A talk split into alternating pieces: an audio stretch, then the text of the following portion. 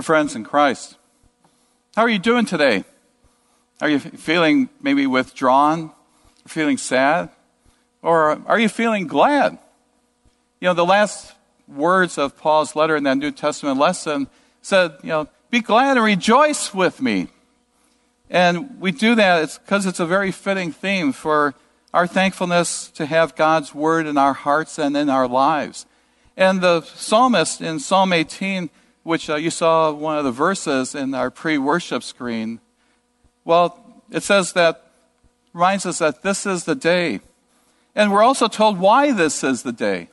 It's because the stone that the builders rejected, has become the cornerstone. And this is from the Lord. It is marvelous in our eyes. This is the day that the Lord has made. Let us rejoice and be glad in it. The Lord is our cornerstone. And that is a day to rejoice. Why? Well, it comes from God. Jesus did it all for us. And we know that it's marvelous in our eyes. So be glad and rejoice with me. First, know that you are God's very own child. And second, know that you are God's shining lights in this world. In verse 12, the Apostle Paul, he addresses those Christians in Philippi. He says, you're my dear friends. And we know that faith in Christ made believers dear friends of Paul. Why? Well, the believers heard God's word. They were the ones who believed it and they obeyed it. And Paul says that they did that whether or not Paul was there among them physically or not. In verse 13, Paul's speaking about God's powerful grace. And he is the one who finds that it's God who works in us to will and to do those things, to act, in order to fulfill whose purpose? Not ours, but God's purpose. And we see here that this work is energy, and it's God's energy that enables us to do these things. God gave his believers energy so that we could have energy to do everything that would be for his will and his pleasure. And that leads us to verses 14 and 15, which we had read before. And Paul is talking about, you know, using divine energy without complaining or arguing. And you see grumbling there as well. Well, the reason for it is that they were children of God, and that's how they should act. Believers were members of God's house and also heirs of his kingdom. And living in a generation that's warped and crooked there, well, the Christians' actions, they're to be the opposite. We're to be blameless and pure. And Paul concludes, be glad and rejoice with me. And why? He and they are children of God. And as the psalmist said earlier, this is from the Lord. It's marvelous in our eyes. All of us know what it means to be a member of a family. And to have that loving care that a parent gives a child. It's even a sacrificial type of love. Even when they may not like some things the children are doing, that love is still there. And we're well aware, too, that our Heavenly Father, his love for us is perfect. It's not for just a moment or maybe a period of time in a person's life, but it's always. And God's perfect love, that love for us to make us his children, well, think of that. We're children of God. We belong in God's family. John says, see the kind of love the Father has given us, that we should be called children of God. And that's what we are. The world does not know us because it did not know him. And as a child of God, we trust in the Lord's care for us in our lives. This day, each day is what God is doing for us. Things like freely providing all that we need for our life. The child of God, well, we work to do everything, how? Without complaining or grumbling or arguing. We know that it's all too easy to complain, right? You know, we are having a sinful nature that we have. It's never, ever satisfied. We always want something. And we know that, well, there's always something wrong in the world, right? And there's always something wrong in our lives. We don't live in a perfect world. But our Heavenly Father, he knows what we need. And he daily provides every good and perfect gift from above, as the scriptures say. Paul, he reminded his fellow pastor Timothy, he says, godliness with contentment is great gain. For we brought nothing into the world, and we will certainly cannot take anything out of it. But if we have food and clothing, with these we will be satisfied. Contentment is really only achieved by godliness. So be glad and rejoice with me. In these trying times, we have our hope, our comfort, and even our strength comes from the fact that we are God's children. And we know that there's nothing that's going to separate us because we are those children of God who made us his own. And we share in the Savior's blessings. And we know that we also share in his sufferings. During Lent, as we will, Lord willing, next spring, observe that again, we will focus on everything that the Savior did as he endured for our sake, for his creation. And not just a creation, but his brothers and sisters. We know that Jesus was falsely accused. He was also unjustly condemned. Later, we know, crucified and buried. And then he did rise on that third day. And all this, Jesus did for us. You know, we're heartbroken by his suffering, but we're also glad that he did that for our salvation from sin. It's Paul who said to the Romans, and now if we're children, we're also heirs, heirs of God and fellow heirs with Christ, since we suffer with him, so that we also may be glorified with him. Rejoice with me. Through faith in Christ, you are a child of God. And also, remember that you are God's shining lights. As I mentioned earlier, the ones who believe and follow God's word, we can appear blameless in a shameless type of generation we live in.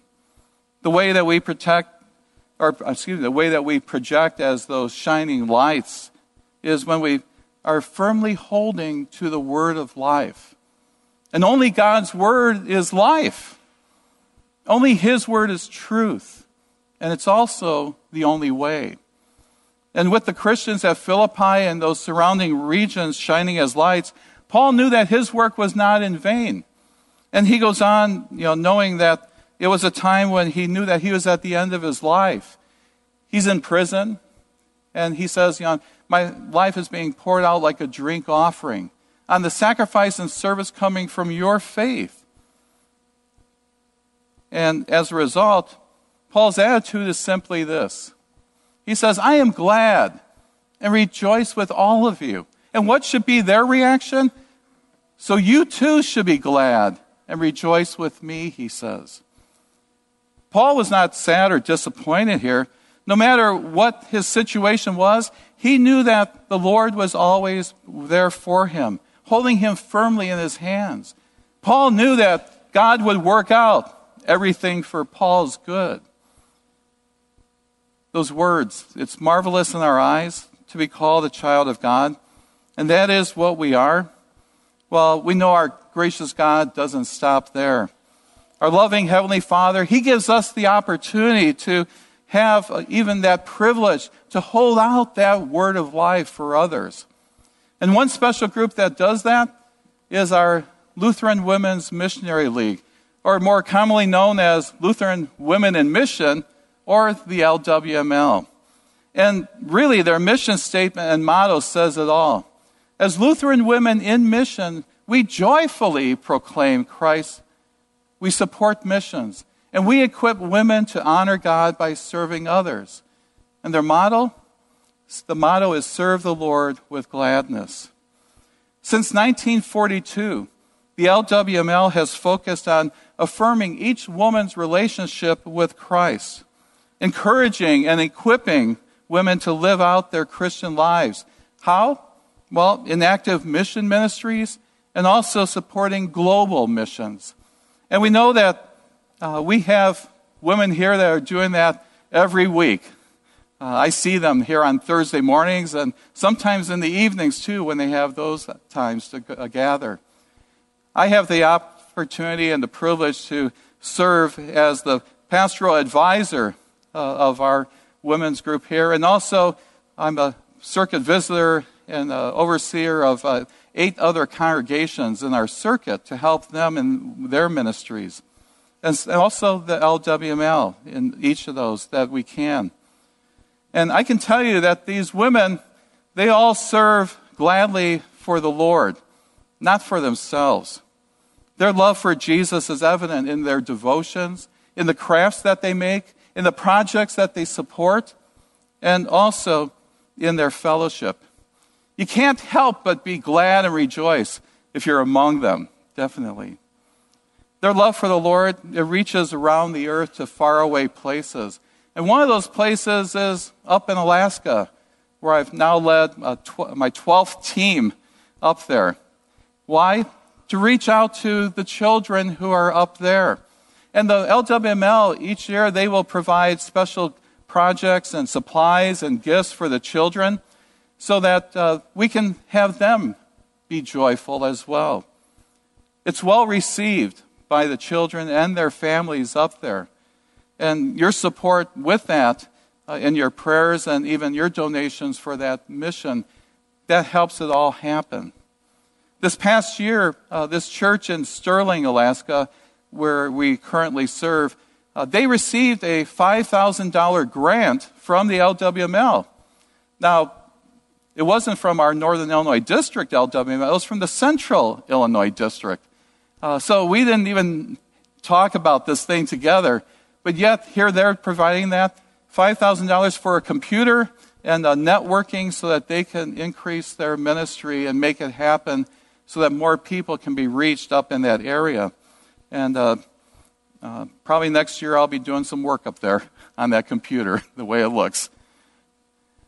Well, whenever you or I, when we hold out that word of life, we do so as shining lights in that crooked and depraved generation that Paul talks about, that we live in today. We know that light's important. It scatters darkness. We need light to survive.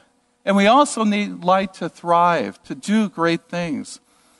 Our Lord Jesus Christ, we know that he is the light. And on the Sermon on the Mount, Jesus reminds the people about the value of light. He says, "A city set on a hill cannot be hidden, nor do people light a lamp and put it under a basket." We are lights for this world. He says, in the same way, let your light shine, and shine before others so that they may see what you're doing and give glory to your Father who is in heaven. Not to glorify you, but to see Jesus in you. The brightest light that people will notice today is the fact that we are still glad and rejoicing, even in the midst of trials that are going on in our life. Paul was one who, certainly faced that, being in prison. We can say to others, "Be glad and rejoice with me." And people will notice that joy spilling out of our hearts and into our lives in the things we say and do. Let's face it, there's a lot of gloom and doom in the world today, even in our nation, at the present time. And we might be ready to join in with the rest of the world and be unhappy. But friends in Christ, we are the lights of the world. And that's desperately needed today. Paul says, "For you were once darkness, but now you're the light in the Lord. Walk as children of light, for the fruit of the light consists of all goodness, righteousness, and truth." Our blessing of our faith is to turn from the darkness, to live as those children of light. And we walk in that way. How? Because of goodness, God's goodness, his righteousness, and his truth. Jesus reminded the people at that time, and he reminds us too, to see our shining lights, those lives that we live, in a way that we can praise our Father. Has your life reflected the Lord's glory? Has anyone asked you why or how you can be so cool, calm, and collected, even in the midst of some really troubling things, these frightening times that we live in? Well, we have the answer. The Lord is in complete control over all things. always. The prophet Daniel says, those who have insight will shine like the brightness of the sky. And those who bring many to righteousness, well, they will shine like the stars forever and ever. This is the day that the Lord has made. If you're hearing this sermon, well, then we know that it means you're alive. And even more, you are God's very own child. You are God's shining light. Remember Paul, who was in prison, he still found great joy in the labors of his love for the Lord. He says, rejoice in the Lord always. I will say it again, rejoice. Let your gentleness be known to everyone. The Lord is near. Don't worry about anything, but in everything by prayer and petition, go to God with thanksgiving, and let your requests be made known to God. Rejoice. The Lord is near. Don't worry. Pray with thanksgiving. You're a child of God. You are a shining light. Be glad and rejoice with me. Today is the day that the Lord has made, and also the tomorrow and forever. In Jesus' name, amen. And now may the peace of God, which surpasses all of our understanding, keep your hearts and minds in Christ Jesus, who is your Lord and Savior. Amen. 3-star General Michael J. Flynn, head of the Pentagon Intelligence Agency, knew all the government's dirty secrets. He was one of the most respected generals in the military. Flynn knew what the intel world had been up to. He understood its funding. He ordered the first audit of the use of contractors. This set off alarm bells. The explosive new documentary, Flynn, Deliver the Truth, Whatever the Cost, and covers the facts behind this scandal. Flynn told the truth. He was the most dangerous person for Donald Trump to hire. I find out the worst enemy that I'm going to face in my life is right here in America. They took my assessment and they wanted me to change it. And I was like, I'm not changing it. They had to get rid of Flynn. With in-depth interviews, archival footage, and never-before-seen personal records of the man behind the headlines. I just felt like I was drowning. Flynn, Deliver the Truth, Whatever the Cost. Available now. Watch it today. Go to SalemNow.com. SalemNow.com.